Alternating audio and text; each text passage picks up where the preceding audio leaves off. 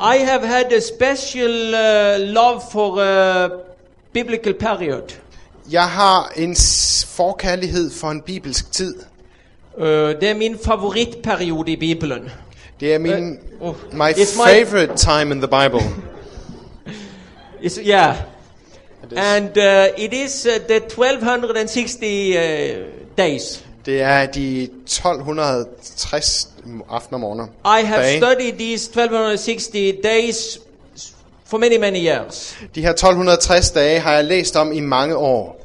And there are still new depths to, uh, to go into when I study these things. Og jeg finder stadig nye ting frem, når jeg læser om dem. You know, when Jesus was uh, baptized in the fall of 27 uh, AD, AD 27, Da Jesus blev døbt om efteråret øh, år 27, and he was uh, crucified uh, year AD uh, 31 in the spring, og da han blev korsfæstet i år 31 om foråret, uh, exactly three and a half years, der gik nøjagtigt 3,5 år, 42 months, 42 måneder, or 1260 days. eller 1260 dage. That period we need to study more than anything else, of Vi course. har brug for at læse om den tid mere end noget andet.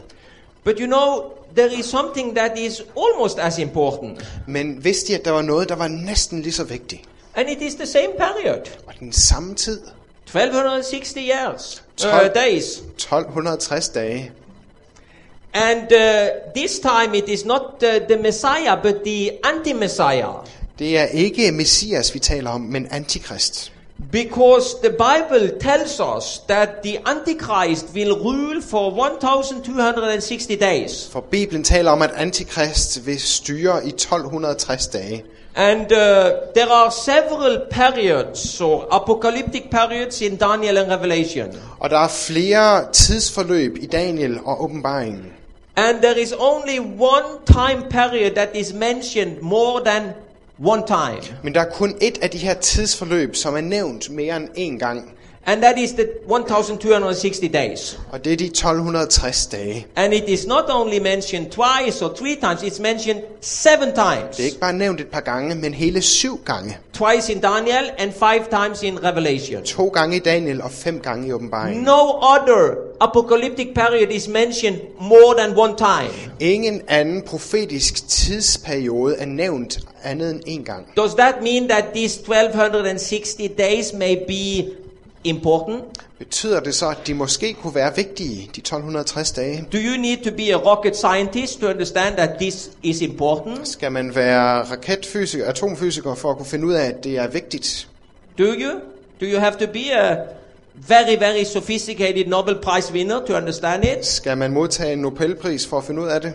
So, if you believe in Daniel and Revelation, Så hvis I tror på Daniels bog åbenbaringen, you will have to study the 1260 days. så bliver I nødt til at læse om de 1260 dage. And uh, you know, there are several keys to open Daniel and Revelation. Der er flere nøgler, vi kan bruge for at åbne Daniel og åbenbaringen. One uh, extraordinary, uh, ingenious key to open Daniel and Revelation is the following en rigtig god nøgle er, that is to divide history in periods. er at inddele historien i tidsaldre. You know Daniel 2 with gold, silver, uh, gold, silver, bronze, and iron.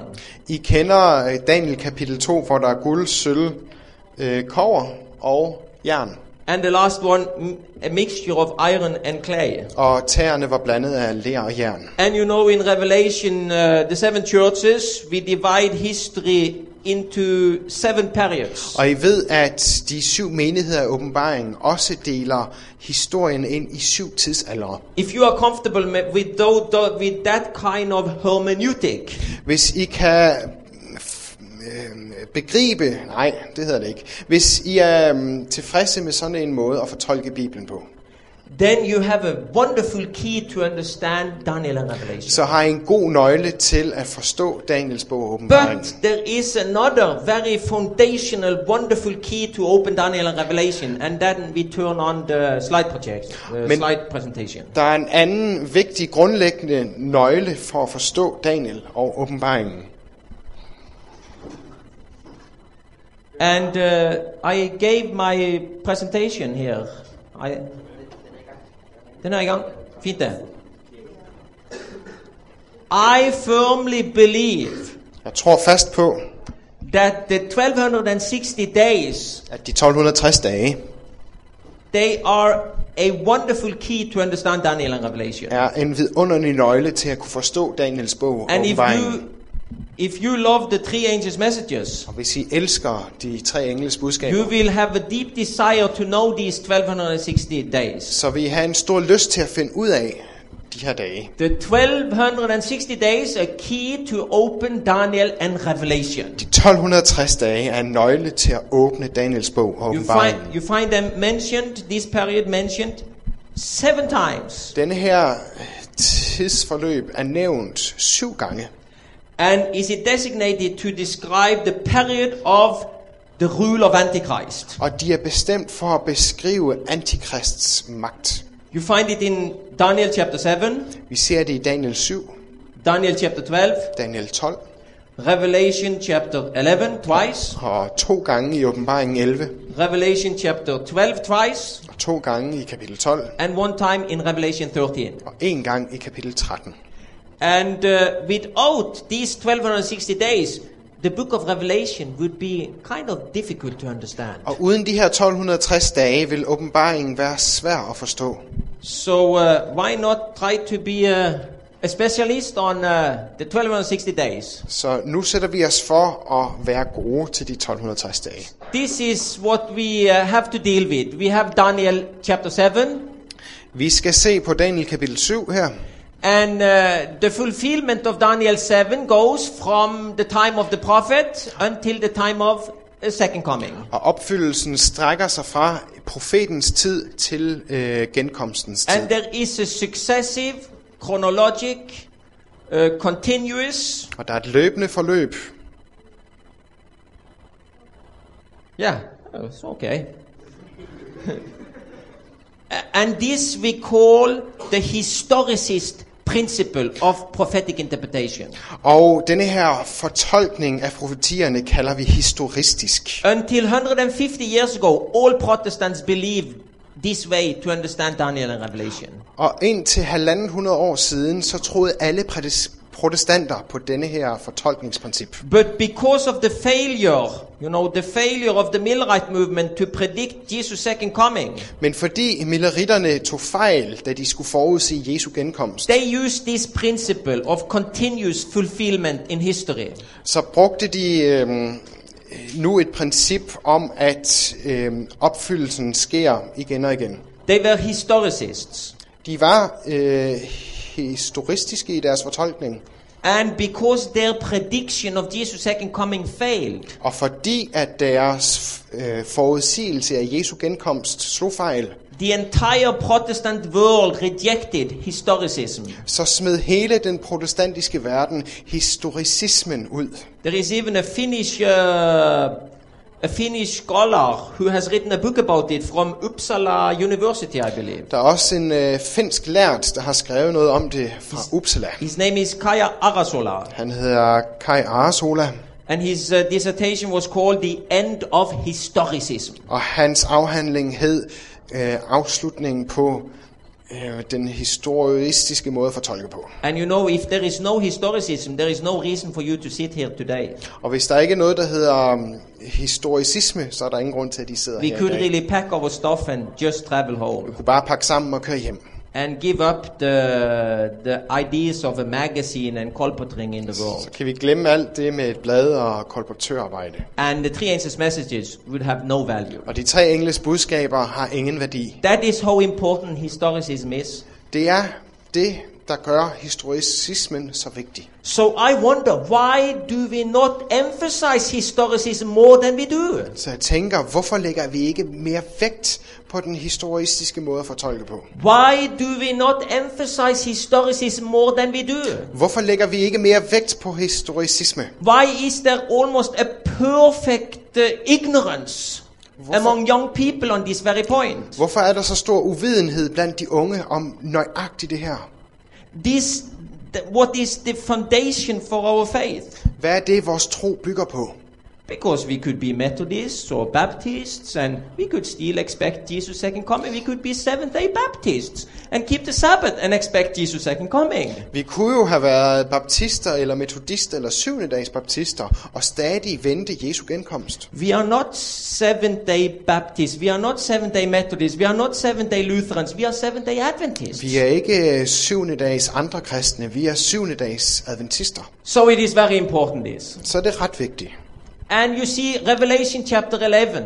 Og I kan se åbenbaringen kapitel 11. Same principle. We start from the time of prophet Det er det samme princip, vi begynder ved en profets tid. and uh, an unbroken line of uh, continuous fulfillment until time of second coming. Og opfyldelseslinjen er ubrudt indtil genkomstens tid. The same is the case for Revelation chapter 12 Og det samme i åbenbaringen kapitel 12. from the time of prophet until the time of second coming. Fra profetens tid til genkomsten. And in chapter 13 Og i kapitel 13. time of prophet until time of second coming. Fra profetens tid til genkomsten. And when we study these chapters, of course, we go into history. We see what fits in this unbroken uh, fulfillment of history. Og når vi læser om de her profetier, så går vi til historien for at se, hvad der kan passe ind i opfyldelsen af profetierne. But the wonderful Lord and Savior Jesus Christ, He has given us a powerful key to understand these things better. Men vores underfulde Herre og frelse Jesus Kristus har givet os en særlig nøgle til at kunne forstå det her And the bedre. key is the 1260 days. Og nøglen er de 1260 dage. So let's go to it. Because the 1260 days are really 1260 years. Dem går vi til nu, fordi de 1260 dage er egentlig 1260 år. And the Seventh day Adventist Church is the only church that I am aware of in the entire world proclaiming the 1260 days to be 1260 years. Og syvendags Adventistkirken er den eneste kirke, som jeg kender, som stadig forkynder, at de 1260 dage er 1260 år. Until the 1100s, In- all Christians believed that 1260 days were 1260 literal days. Indtil 1100-tallet troede alle kristne på, at 1260 dage var dage. And if you go to all the church fathers, Og alle kirkefædrene, beginning, beginning with Justin Martyr, Irenaeus, Hippolytus, all of them, fra øh, Justinus Martyr og Irenaeus, Irenaeus Hippolytus. og Hippolytus. Origenes, og fra Origenes. Chrysostom, og en jeg ikke kender, Chrysostom, jeg har aldrig hørt om ham. uh, Jerome, Hieronymus, Au- Au- Au- Augustine, Augustinus and so forth. og så videre. Every one of them believe that 1260 days are literal 1260 days. Alle de troede på, at 1260 dage var But 1260. then a spiritual genius uh, stood forth uh, 900 years ago. Men et åndeligt geni trådte frem for 900 år And siden. every five years, scholars from all over the world, they come together in a little town in Italy to celebrate this great, uh, this great spiritual man. Og hver femte år kommer der lærte fra hele verden for at fejre denne her store åndelige personlighed i Italien. And in the Middle Ages, he was regarded a prophet. I middelalderen blev han set som en profet. And among scholars today, he is regarded the outstanding interpreter of prophetic literature. Og blandt de lærte i dag er han den store fortolker af de profetiske You know skrifter. his name? Kender I ham? Joachim of Fiore. Joachim fra Fiore. That's another word for Firenze or Nå, Florence. Firenze. And uh, he was the first to suggest that 1260 days actually mean 1260 years. Og han var den første, der foreslog, at 1260 dage egentlig var 1260 He was a friend år. of the papal church. Han var en ven af pavekirken. And he did not want any revolution in the papal church. Og han ville ikke skabe en stor omvæltning i pavekirken. Because many interpreters in those days they wondered why hasn't the Antichrist come? For der var mange fortolkere på den tid, der undrede sig over, hvorfor antikrist ikke var kommet endnu. Because Daniel 7 said that among the ten horns, the little one would be the Antichrist, and he would come immediately after the breakup of the Roman Empire. For i Daniel 10 står der, at det lille horn skulle være antikrist, og han skulle træde frem lige efter romeriet blev opløst. Why didn't they? Why, why, why hasn't the Antichrist come? Hvorfor er antikrist ikke kommet endnu? So every interpreter they said we have to wait for the Antichrist. Så alle fortolkerne gik rundt og ventede på antikrist. And Augustine he had another way around these things. Augustin han havde en anden måde at løse det her på. He said that the first resurrection took place at Jesus' first coming. Han sagde, at den første opstandelse tog, fandt sted ved Jesu første komme.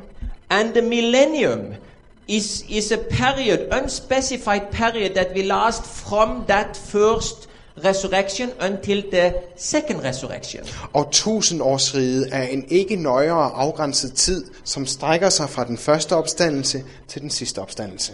Good. And and we we have no idea when the Antichrist will come. Og vi aner ikke, hvornår antikrist kommer. It will, he will come in the future. Han kommer i, måske i Augustine fremtiden. said in the 400s. Det sagde Augustin i And he 400-tallet. will rule three and a half years, Og han years. skal nok regere tre et halvt bogstavelige år. By the way, are you with me? Er I stadig med? You are with me? Okay, good, good. Det er godt. Yeah. So these 1260 days, they are actually 1260 years. How come? How Hvorf- can I prove that? Hvordan kan jeg bevise, at de her 1260 dage egentlig er 1260 I will år? give you a few samples. Jeg giver jer et par uddrag. It's not the complete list of argumentation for the year day principle. Det her det er ikke et fuldstændig bevisførelse for år-dag-princippet. If you want the more complete uh, set of evidence, Hvis I vil have en nøjere bevisførelse, you go to a person called William Shea. Så skal I gå til William Shee. He is a medical doctor Han er læge, and he is an outstanding theologian of the Old Testament. og han er en stor øh, lært på det gamle He has testamente. written two chapters on this very topic of the year day principle Han har skrevet to kapitler om år-dag-princippet. in uh, volume 1 of the Darkum series. I det første bind i Darkum-serien. Rigtig.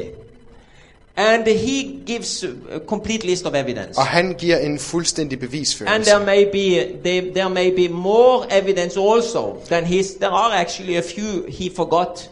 Og der er sikkert noget bevis, han ikke fik med. Significant difference between time prophecies in classical prophecy and apocalyptic prophecy. Store forskelle mellem tidsforudsigelser i klassiske profetier og apokalyptiske, altså endetidsprofetier. You know, classical prophecy that is like Isaiah and Jeremiah and all these uh, classical prophets. Altså klassisk profeti eller almindelig profeti er ligesom Esajas eller Jeremias eller de andre profeter. Whereas uh, apocalyptic prophecy Men apokalyptisk, altså endetidsprofetier, is a very special literature, lit, literary genre in the Bible. en helt særlig genre i Bibelen. And it is uh, reflected especially in Daniel and Revelation. Og vi ser den især i Daniel og åbenbaringen. So when you look at the classical prophecy, you see that it speaks very often about long time periods, 120 years prophecy, and there is a 400 years prophecy and a 70 years prophecy. Og når vi ser på de almindelige profetier, så ser vi så nogle tidsperioder som 120 eller 400 år. But when you go to apocalyptic prophecy, Men når vi går til endetidsprofetier, the periods are very small. så er det meget korte tidsrum. Three and a half years, 10 days, 5 months, three and a half days, 1290 days. Tre et halvt år eller nogle dage eller måneder. And yet apocalyptic prophecy is something that spans centuries and, and world empires. Men endetidsforudsigelser er noget, der går over århundreder og verdensriger. Whereas classical prophecy is just located in, in a particular geographic location or a particular time. Men almindelige profetier har noget at gøre med en helt bestemt tid eller et helt bestemt sted. So there is an apparent discrepancy here. Så der er noget modsigelsesforhold her. And this should bring us to think in our minds what's, what, what's wrong here. Og så kan vi begynde at tænke, hvad er der galt her? The only way to, to make a solution is to say that one day is one year. Og det eneste mulige svar er, at en dag må være et år. In apocalyptic prophecy, the end of time is mentioned as time of fulfillment. I endetidsforudsigelser, så bliver tidens afslutning nævnt som opfyldelsens tid. So in Daniel 8, uh, we can read about the 2300 days. Så i Daniel kapitel 8 kan vi læse om de 2300 dage. And we start with the Persian time. Vi begynder ud fra persisk tidsregning, And the Bible says that the fulfillment will be in the end of time. og der står i Bibelen, at opfyldelsen skal ske ved tidens ende. So that is a hint to us that if we take it as literal days, it makes no sense. Det er et vink til os om, at hvis vi tager det som bogstaveligt døgn, så giver det ikke mening. And then we have symbolic time units. Så har vi symbolske tidsperioder. In Daniel 8:14 it speaks about 2300 evenings and I mornings. Daniel 8:14 står der om de 2300 aftener og morgener. And that is approximately 7 years or something like that. Det er omkring en syv års tid. So think if I said, uh, when did you live in America, Kenneth, last time? Og hvis jeg spørger Kenneth, hvornår var du i Amerika sidst? Oh, I lived in America 2,490 days ago. Åh, men jeg boede der for 2490 dage siden. Wouldn't that sound very strange? Det vil lyde mærkeligt. Yeah. I would normally say seven years ago I lived in Jeg ville America bare have sagt syv år, instead of saying 2000 do do do do do. I stedet for at sige 2900 et eller andet år. And the same is a time times and half a time. Og det samme med en tid, øh, tider og en halv tid. Why not only use three and a half years? Hvorfor kunne man ikke bare have skrevet tre et halvt So there år? are strange ways of formulating things Så here. der er nogle mærkelige måder, de udtrykker sig And på. these are hints to us Og that we are operating with the year day principle. Vink til os om, at vi skal bruge år-dag-princippet. And we have these symbolic numbers. Og vi har Og- nogle symbolske tal.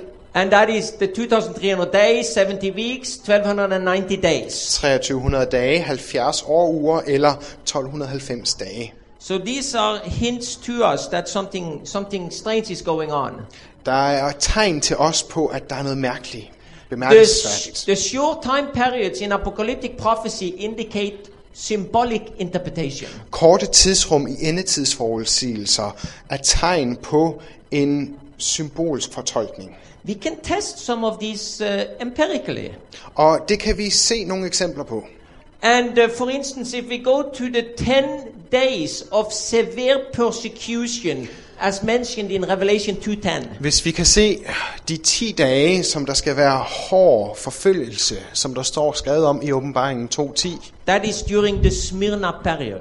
det er i Smyrna-tiden. And it is amazing how church, how expositors in church history has ag- have agreed on this fact that church history can be divided up into periods, and this is reflected in Revelation. Og det er stort at se, hvordan fortolkere op gennem tiden har sagt, at kirkehistorien kan inddeles i tidsrum, som der er her i åbenbaringen. So the second period, the Smyrnian period, Så det andet tidsrum er Smyrna-tiden. from the time of John until the time of Constantine. Fra Johannes' tid til Konstantins tid. The church experienced, at the end of that period, the church experienced its most severe persecution ever in its 2000 years history. Menigheden oplevede der den hårdeste forfølgelse, som den nogensinde havde oplevet. And we call it the Diocletian persecution. Det kalder vi den diokletianske forfølgelse.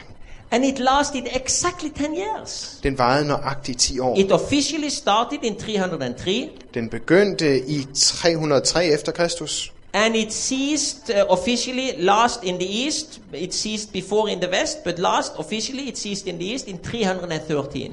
og i Østen blev den ved indtil år 313. Oh, and we even have an, a significant, very famous document proving its cessation. Og vi har et meget væsentligt bevis, som bekræfter, at den trådte i kraft. It is called the Edict of Milan, Det kalder vi øh, Milano-dekretet. signed by Licinius and uh, Constantine som er underskrevet af Lysinæus og Konstantin in 313. i år 313. And hundreds of years before this persecution, the Bible says, for 10 days there will be a severe persecution. Og århundrede før sagde Bibelen, at i 10 år vil der være en streng There is forfølgelse. only one sensible way to understand it. A year must mean, a, a, day must mean a year. Så der er kun én fornuftig måde at forstå det på. En dag må betyde et år. Time prophecies in apocalyptic literature overlaps kingdoms and empires. Tidsforudsigelser i endetidslitteratur går ud over øh, riger og andre riger. So when we study Daniel chapter 7, chapter 8, chapter 11, we see that there, there are a succession of empires. Så når vi læser i Daniels bog kapitel 7, 8, 9 og 11, så læser vi, at rigerne følger efter hinanden.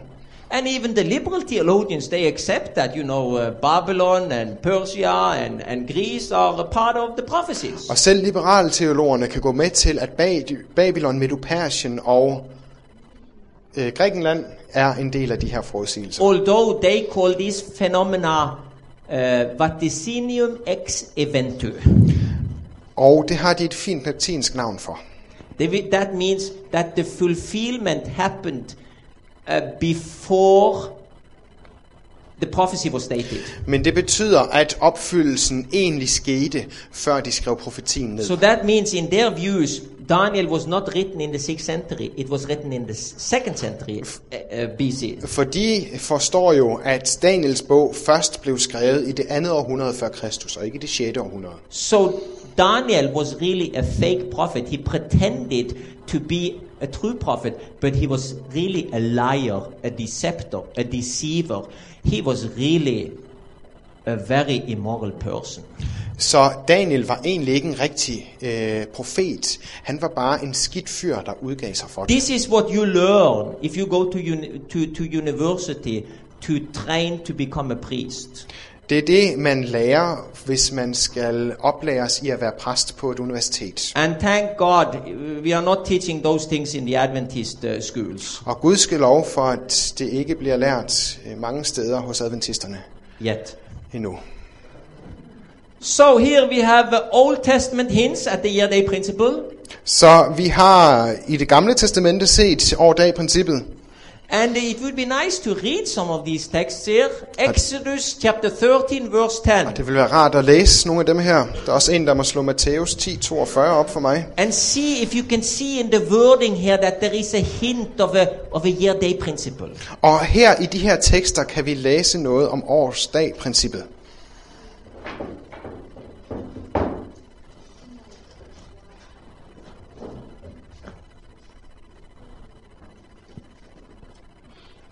Okay, it you see the translations are a little um, incorrect here because the translator he is not sensitive oftentimes to the fact that the original Hebrew is actually saying years and days. He just take it flatly to say a day is a day. But uh, if you have the new, you have a King James version, some of you. What does it say? uh, verse 10? Oversættelsen er tit unøjagtig, for de lægger ikke mærke til, at der på hebraisk står om år og dage.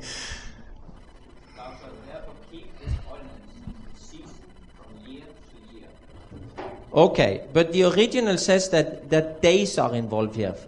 Years of days. But let's see if we can see it clearly here in 1 Samuel. You have a Bible version that says uh, days here? Er der nogen, der har noget, hvor der står med år og dage? Okay, 1 Samuel 27 7. Der er 1. Samuels bog 27.7.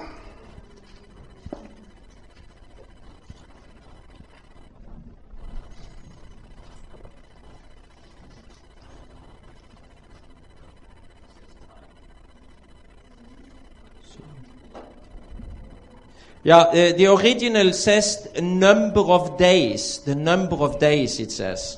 Der hvor der står time. den tid, så kan det også være antallet af dage. Yeah, so know the, the, the, the, the number of days that David dwelt in the country of the Philistines was one full year and four months. Så antallet af dage, hvor David opholdt sig i Not very filisternes land, var et år og flere måneder. There are a host of, of texts on this point. Uh, First King 1.1. Vi ser det ikke så tydeligt her, men der er mange tekster om det her.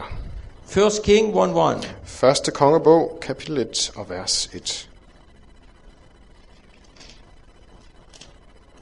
No, King David was old, advanced in years, and they put cover on him. Kong David var gammel højt oppe i årene, og selvom man dækkede ham til, And in original Hebrew says, no, King David was old, advanced in days. og øh, Se? På hebraisk så er der højt oppe i dage, ikke højt oppe i årene.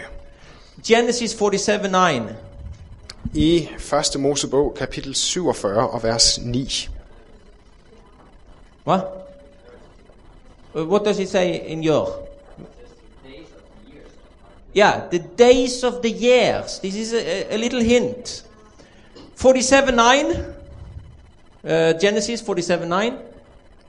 Øh, vi går til 1. Mosebog 47, 9. And Jacob said to Pharaoh, The days of the years of my pilgrimage are 130 years. Jakob svarede, jeg har levet 130 år, altså mine dage er 130 år. Few and evil have been the days of the years of my life. Få og lykkelige har mine år været. It is very obvious that you know there is a, there is a play on, on years and days here. Og man kan se, måske lidt tydeligt, at der er et ordspil i gang mellem år og dage. Genesis 6 3, that's the last one. Den sidste, vi går til, er 1. Mose, kapitel 6 og vers 3. And the Lord said, My spirit shall not strive with man forever, for he is indeed flesh, yet his days shall be 120 years. Der står, min Se. livsånde skal ikke forblive mennesket for evigt. De er dødelige, deres levetid eller tallet på deres dage skal være 120 år. So a day for a year, so to speak. Så man kan godt se øh, en veksel mellem dage og år. And then we have a very interesting uh, phenomena in, uh, in the Hebrew Old Testament. Og vi kan se noget meget interessant i det hebraiske øh, gamle testamente. It's called Hebrew parallelism.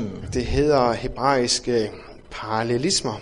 And there and, and, and there are there are plenty of, of, of parallelisms in the Old Testament. Plenty, plenty of them. Og der er mange af de her parallelismer i det gamle And testamente. let's take Job chapter 10 verse 5. And Vi uh, går til Job 10.5. Er der nogen, der har et rigtigt ord for parallelismer? parallelisme, er det ikke parallelisme på norsk? Paralleller, ja. 10.5. Job kapitel 10 og vers 5.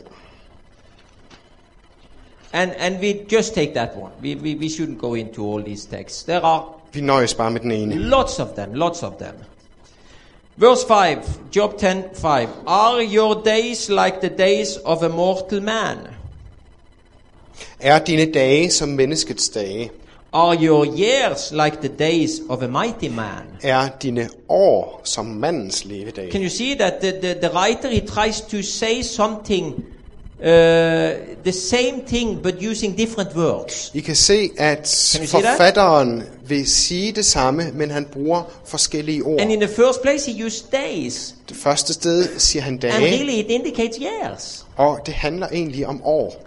So uh, these are some texts. Day-year principle explicitly mentioned in the Pentateuch. Og det ser vi flere steder. Men dag-år-princippet er nøjagtigt nævnt i Mosebøgerne. You know, the Jews, they were supposed to let their earth or their soil, their fields rest every seventh year. Jøderne skulle lade deres marker hvile en gang hvert syvende år. And why not every eight years? Why Hvorf- not every ninth year? Why not every fifth year? Hvorfor ikke engang hver 7, 8., 9. eller 5. år? There is an indication here that the, a year represent uh, a day represents a year because you know we rest on the seventh. They rested on the seventh day, Sabbath. Og vi kan se tegn på, at et år kan skiftes ud med en dag, fordi vi hviler på den syvende dag om sabbaten. Yes, and you see, uh, these are the two texts we usually use to defend the year day principle. Og det her, det er de skriftsteder, vi som regel bruger for at forsvare år-dag-princippet. Uh, number chapter 14, verse 34. Det er 4. Mosebog, kapitel 14 og vers 34. Maybe we should read it because we use it. All evangelists, Doug Batchelor and the rest of them, these are the key texts to prove the year day principle.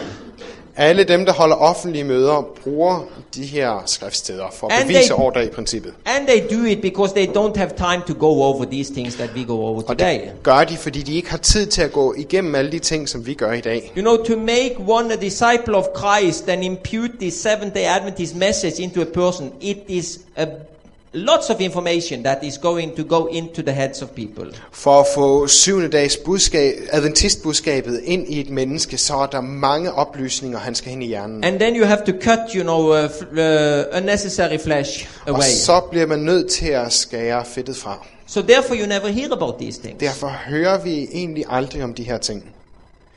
So Numbers chapter 14, verse 34. 4. Mosebog, kapitel 14 og vers 34. According to the number of the days in which you spied out the land, 40 days for each day, you shall bear your guilt one year, namely 40 years, and you shall know my rejection. Ligesom I brugte 40 dage til at udspejde landet, skal I bære jeres straf i 40 år, et år for hver dag, og I skal erfare, hvad det vil sige at have mig til fjende. That's one of the, the key texts, and it's a good text, but I, I don't feel too comfortable using that as the key text. Det her det er en af nøglestederne, men jeg har det ikke godt med kun at bruge det her som bevis. And the next one is Ezekiel chapter 4, verse 6. Vi går til Ezekiel kapitel 4 og vers 6. Uh, first, it speaks about uh, uh, 390 days uh, in verse 5. Verse 6 says, And when you have completed them, that is the four, 390 days, lie again on your right side, then you shall bear the iniquity of the house of Judah 40 days. I have laid on you a day for each year. Når de dage er gået, skal du dernæst lægge dig på din højre side og bære Judas skyld i 40 dage. En dag for hvert år pålægger jeg dig. You remember that uh, you remember that the Israelites they were 40 years in the desert. Husk I, at israelitterne var 40 år i ørkenen. And Jesus Christ, how lo- long time was he in the desert to be to be tempted? Og Jesus Kristus, hvor mange dage var han i ørkenen for at blive fristet? 40 days, yeah. You know, there, there must uh, ring a bell somewhere. Det må ringe en klokke et sted. And uh, another thing is uh, the 490 days prophecy in Daniel 9. Og også 490 års forudsigelsen i Daniels bog kapitel 9. Jesus uh, was asked by Peter, How many times shall I uh, uh, forgive my, uh, my offender, or the, the one who has offended me? Peter spurgte jo Jesus, hvor mange gange skal jeg tilgive den, som har gjort noget galt imod And mig? Peter thought, uh, I'm going to be very gracious now. Peter so I tænkte- say seven times. Nu er jeg nådig. Jeg siger Godt. syv gange. Some thought it was only three times. Nogen troede, det kun skulle være tre gange, man skulle what is tilgive. Jesus answering? Hvad siger Jesus så? Not seven times, but seven times 70. Og det er ikke bare syv gange, men syv gange 70. And really, that is the grace that God has showed the Jewish family. For det er egentlig den nåde, som Gud har vist de jødiske folk. Because he gave the Jews 490 years to repent. Fordi han gav dem 490 år for at omvende sig. And I believe Jesus was hinting at this when he said what he said. Og jeg tror, at det var det, Jesus henviste til, da han sagde det, han sagde. Bible scholars of all persuasions admit the year day principle in Daniel 9:24. Bibelforskere fra alle baggrunde indrømmer år-dag-princippet i Daniels bog. That is my 9 best argument. 24. Det er mit største bevis. That's the compelling evidence. Det er det, som skal overtale. Because in Daniel chapter 9, For i Daniels bog kapitel 9 it clearly speaks of 490 literal days. står der tydeligvis om 490 bogstavelige døgn. From the Hebrew Bible, it is 490 days, the text says. Og i den hebraiske udgave står der også 490 It dage. says 70 weeks. Det står, der står nemlig 70 uger. But all interpreters throughout history has seen these 490 days as 490 years. Men alle fortolkerne gennem historien har set de her 70 uger som 490 år. And Martin Luther, he comments on it, this text. Og Martin Luther siger dette om teksten. He says that it would be nonsense to, to see this as a literal days. Det vil være vås at se det som bogstavelige dage. You will not see Jesus the Messiah if you look them as literal days. Du vil ikke se Jesus som Messias, hvis du ser det som bogstavelige døgn. And the last one, and there are more evidence. We could go on for an hour more. You know, there is plenty of evidence in the Bible for this. Det er den sidste, vi kunne blive ved i timevis. Der er masser af bevis. Here, the pragmatic test indicates year-day principle. En øhm, pragmatisk afprøvning påpeger år-dag-princippet. Both Kressner, he lived 1638 to 1718, Og der var en kristner, som levede fra 1638 til 1718, and Fleming from 1660 to 1716, og en Flemming fra 1660 til 1716. they predicted 100 years before it happened Så forudsagde de 100 år før det skete, that the papacy will fall around the year 1800. at pavedømmet ville falde omkring år 1800, And their arguments were based on the year day principle. og grundlaget derfor var 1260 dage år. Øh, profetien. So let's conclude that uh, the 1260 days are 1260 years. Så vi må ende med, at de 1260 dage er 1260 Even, år. even though the whole world disagree with us, Selvom hele verden nok ikke stemmer overens. as they also do with the, with the creation stuff. Det har nok også noget at gøre med skabelsen. But you know, when the Bible and when science is in conflict with each other, are in conflict with each other, Men når Bibelen og videnskaben er modstridende, who shall you be faithful to? hvem skal man så holde med? If the two first chap, if the first two, if the two first chapters in the Bible are wrong, Hvis de første to kapitler i Bibelen tager fejl, how can you trust the rest of the Bible? hvordan kan man så regne med resten af Bibelen?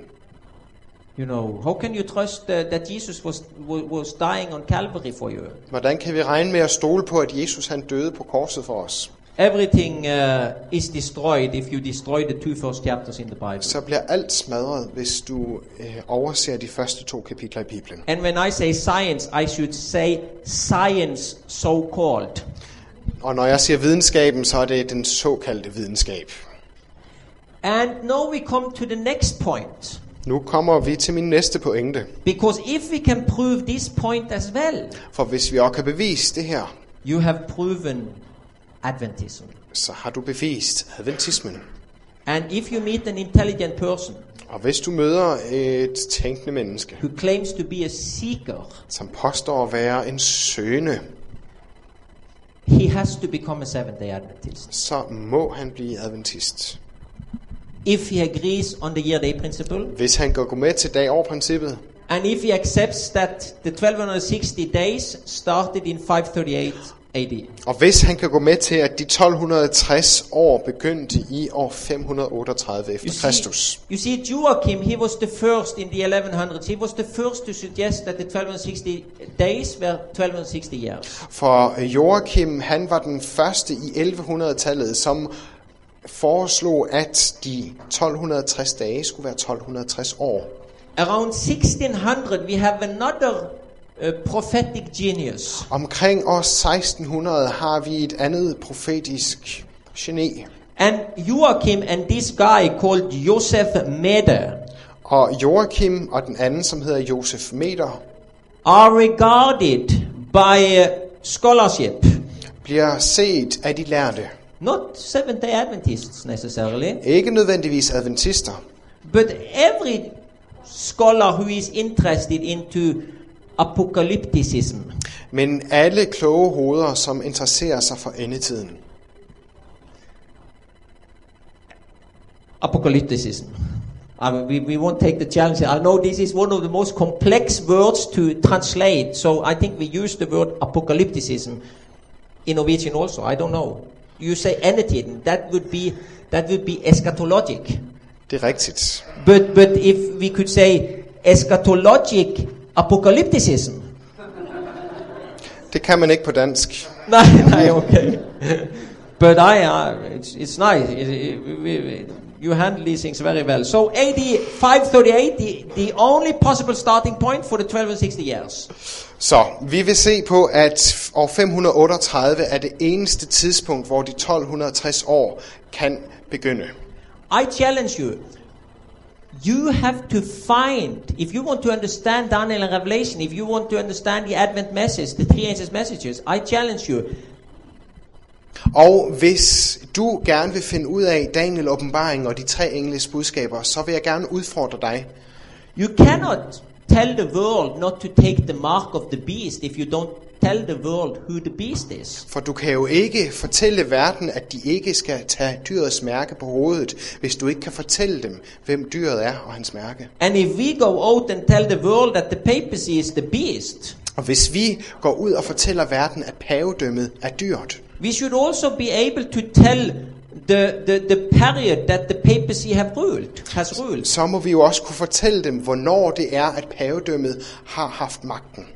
And uh, not only need you, you, you not only need to have the starting point correctly stated, Og du har jo ikke kun brug for at have begyndelsestidspunktet nøjagtigt fastsat. you need to have the corresponding endpoint after the 1260 years also correctly. Så skal du også have fastsat det tilsvarende sluttidspunkt rigtigt. Historically, we Adventists we go first to 1798 and prove that the Pope was taken prison by uh, the General uh, Berthier. Og historisk set så går adventismerne, adventisterne til år 1798 og siger, at paven blev taget til fange af en fransk general. And then we go back and find 538 and we try to mess up something and see if, if it fits for a starting point. Og så går vi tilbage til år 538 for at finde ud af, om vi nu kan få det til at være et begyndelsestidspunkt. But I will suggest that AD 538 can stand very nicely and firm on its own feet. Men jeg vil sige, at år 538 som begyndelsestidspunkt kan klare sig helt selv.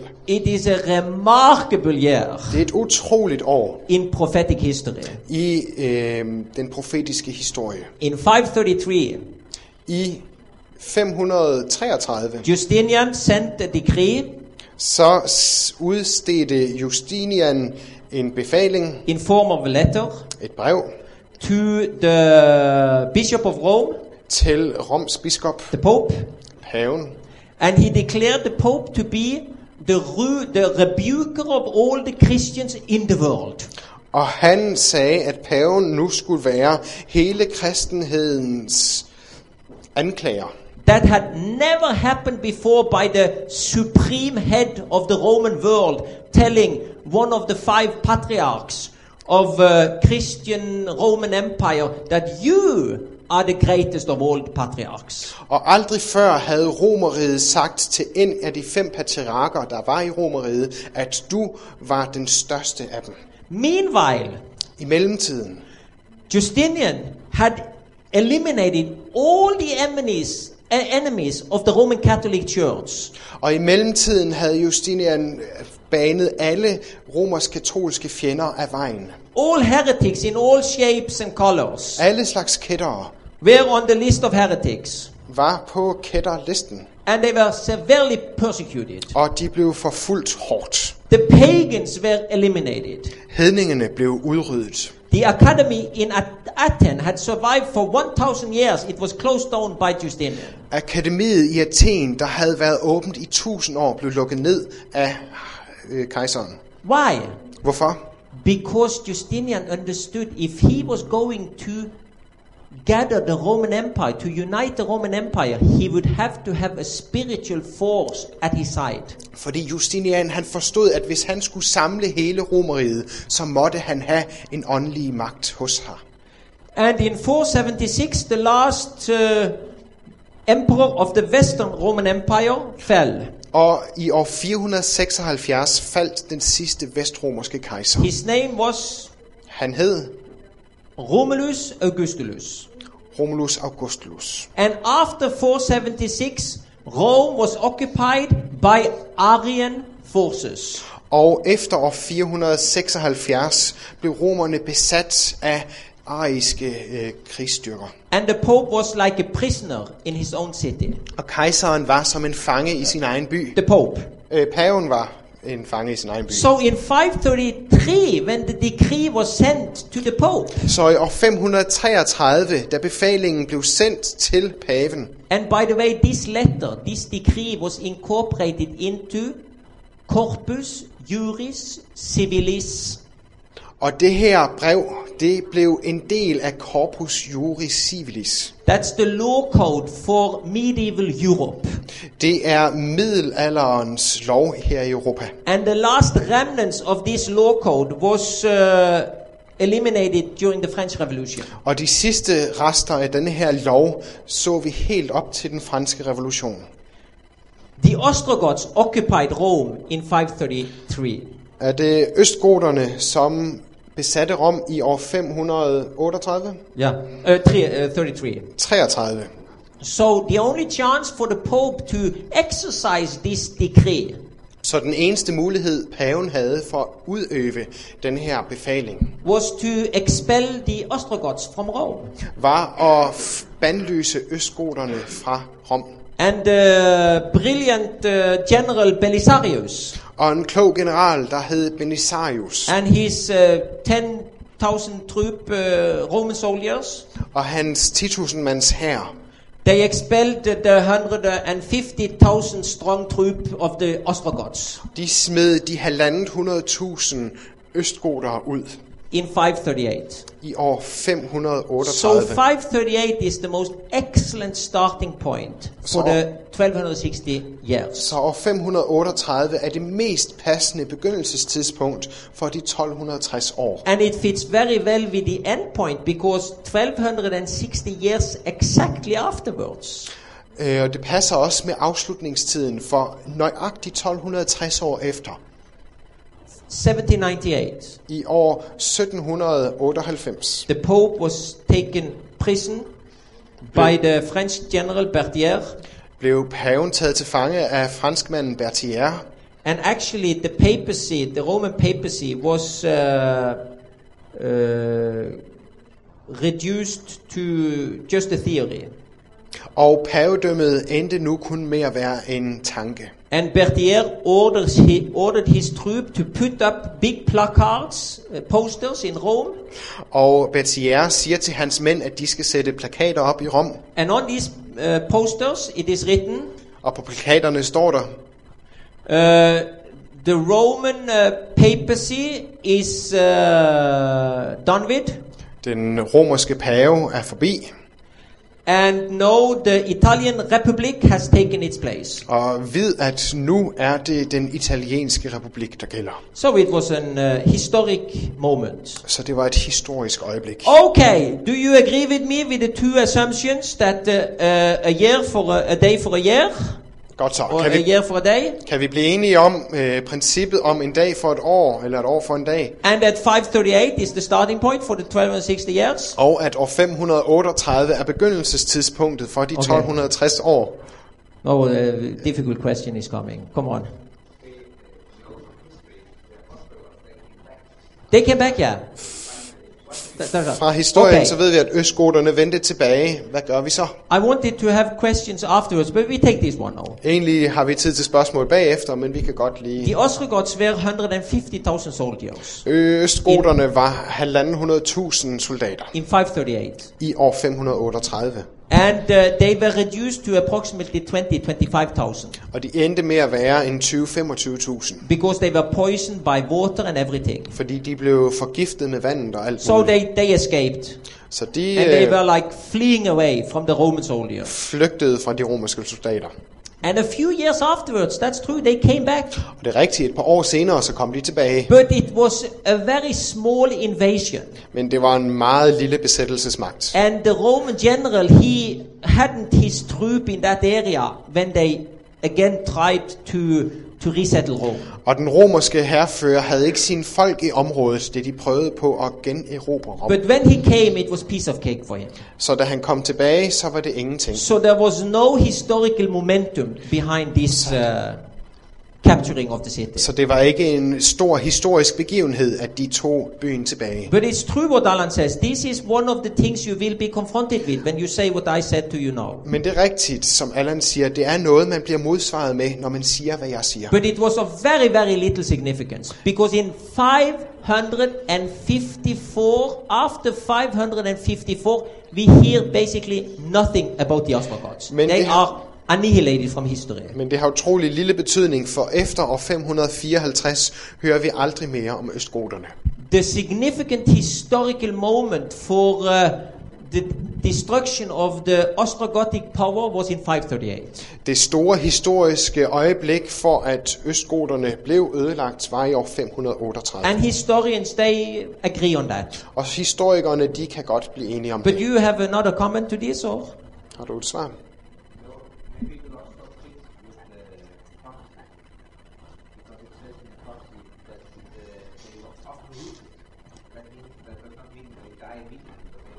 Uprooted. Yeah, yeah. Der står, at de blev rykket op med rode. Det vil, Ja. kan jo så betyde, at de ikke døde ud med det samme. Okay. Thank you. Tak. So now we'll see how this, when we have these 1260 years uh, well uh, placed on the map, Så når vi ser de 1260 år sat ordentligt på kortet, you know the prophecy gets a much deeper meaning and it's much easier to verify the correct interpretation. så bliver øh, forudsigelsen meget mere betydningsfuld, og det er lettere at se, hvad der passer hvor. Because we see that the Babylon, Persia, Greece and Rome, they ruled here.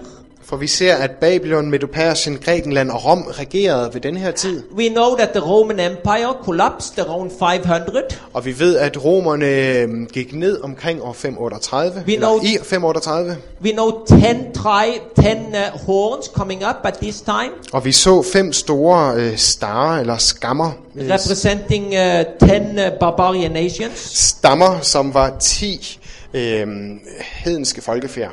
And among them, a little horn came up, Og blandt dem var der et lille horn, som kom frem, and this is the Antichrist. og det er antikrist. This is the papal Rome. Det er pavedømmet i Rom. And the Bible said it would rule for 1260 prophetic years, uh, days. Og der står i Bibelen, at den skulle være ved magten i 1260 profetiske dage. And Daniel 7 speaks about an investigative uh, judgment taking place at the end of time. Og Daniel 7 taler om en undersøgende dom, som skal finde sted ved tidernes ende. And if we go to Daniel chapter 12, Og hvis vi går til Daniels bog, kapitel 12, I I'm open for the 1290 days and and 1235 days to be literal days. jeg er også åben for, at de 1290 eller 1335 dage også kunne være bogstavelige. But I'm not so open to have the one uh, a time times and half a time to be uh, literal. Men jeg er ikke åben for, at en tid, tider og en halv skulle være bogstavelige. Because when you read from verse 4 until verse 9, For når man læser fra vers 4 til vers 9, then you'll see that actually the end of time begins when uh, the 1260 years expire. ser man, at de 1260 dage egentlig begynder, når de... Uh, no, the, the end of time begins. Der står, at øh, endetiden begynder, når de 1260 dage er forbi. Right. So uh, here we see that the investigative judgment will begin around the time of 1798. Men her ser vi, at den undersøgende dom begynder omkring år 1798. And even if we go to Daniel chapter 8, Og selv hvis vi går til Daniels bog, det 8. kapitel, that chapter tells us that the sanctuary will be cleansed så står der i det kapitel, at helligdommen vil blive renset, eller in komme til sin time ret of the end.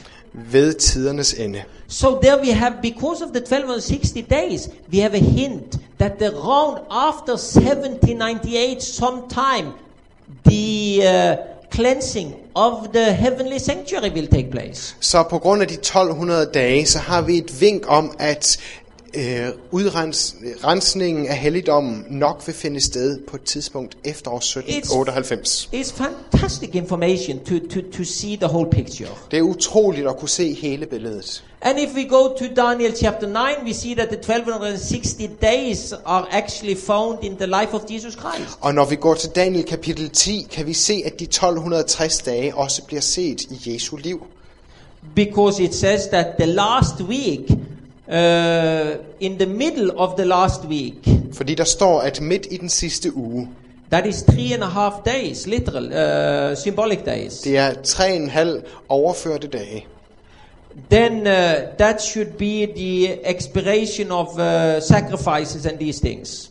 det er så forklaringen på offringer og sådan noget. So we believe that uh, Jesus, uh, he, his, uh, his time as our Messiah in this world lasted three and a half years. Så vi tror, at Jesu tid som vores messias her på jorden varede tre et halvt år. In Daniel chapter 11, verse 40, I Daniel kapitel 11 og vers 40, a chapter seen as the mo- one of the most difficult chapters in, in the Bible, og det er et af de kapitler, der bliver set som et af de sværeste i Bibelen. but it's not necessarily so difficult. Men det er ikke så svært. As long as you have the 1260 years, Hvis du har de you can 1260 figure out things here. år i baghovedet, så kan du begynde at regne dig frem. Because when verse 40 says, At the time of the end, the king of the south shall attack him. For når der står i vers 40, at i endetiden tørner sydens konge sammen med ham, Then we again know that we are uh, working around the time 1798. så ved vi også, at vi er omkring henne ved 1798. Can you see how things come together here? Kan I se, hvordan tingene begynder at gå op? And what about Revelation 11? Hvad med åbenbaringsbog kapitel 11? Uh, we know that chapter is dealing with the French Revolution. Vi ved, at det kapitel handler om den franske revolution. And twice the period of 1260 days uh, are mentioned there. Og de 1260 dage er nævnt to gange der. And is it true that the French Revolution took place around 1798? Er det sandt, at den franske revolution fandt sted omkring år 1798? Again, we are helped so immensely by knowing what the 1260 days really mean. Og igen er det sådan en stor hjælp, at vi ved, hvad de 1260 dage egentlig betyder. What about Revelation chapter 12? Hvad med åbenbaringsbog kapitel 12?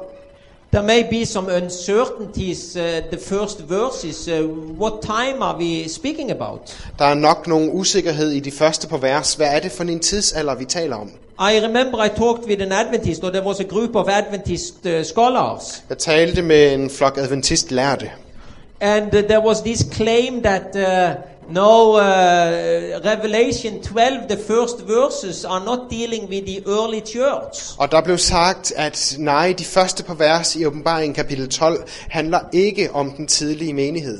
But that is a foundational error. Men det er helt forkert. Because if we have the synchronization of the 1260 days, Fordi hvis vi kan sætte de 1260 dage sammen, and this is uh, Joseph Medes contribution, that great uh, prophetic interpreter, og det er den store øh, fortolker Josef Medes' bidrag, he suggested that all the times, or every time 1260 days are mentioned, it represents the same period in history. For han foreslog, at hver gang 1260 dage bliver nævnt, så er det den samme tidsalder, det handler om. So, in other words, if, if 538 starts here after the fall of the Roman Empire, Så hvis 538 er der, hvor det går i gang efter romeriet er færdigt, then it must be that the first part of Revelation is the early church. så må den første del af åbenbaringen 12 jo handle om det, der var før den tidlige menighed.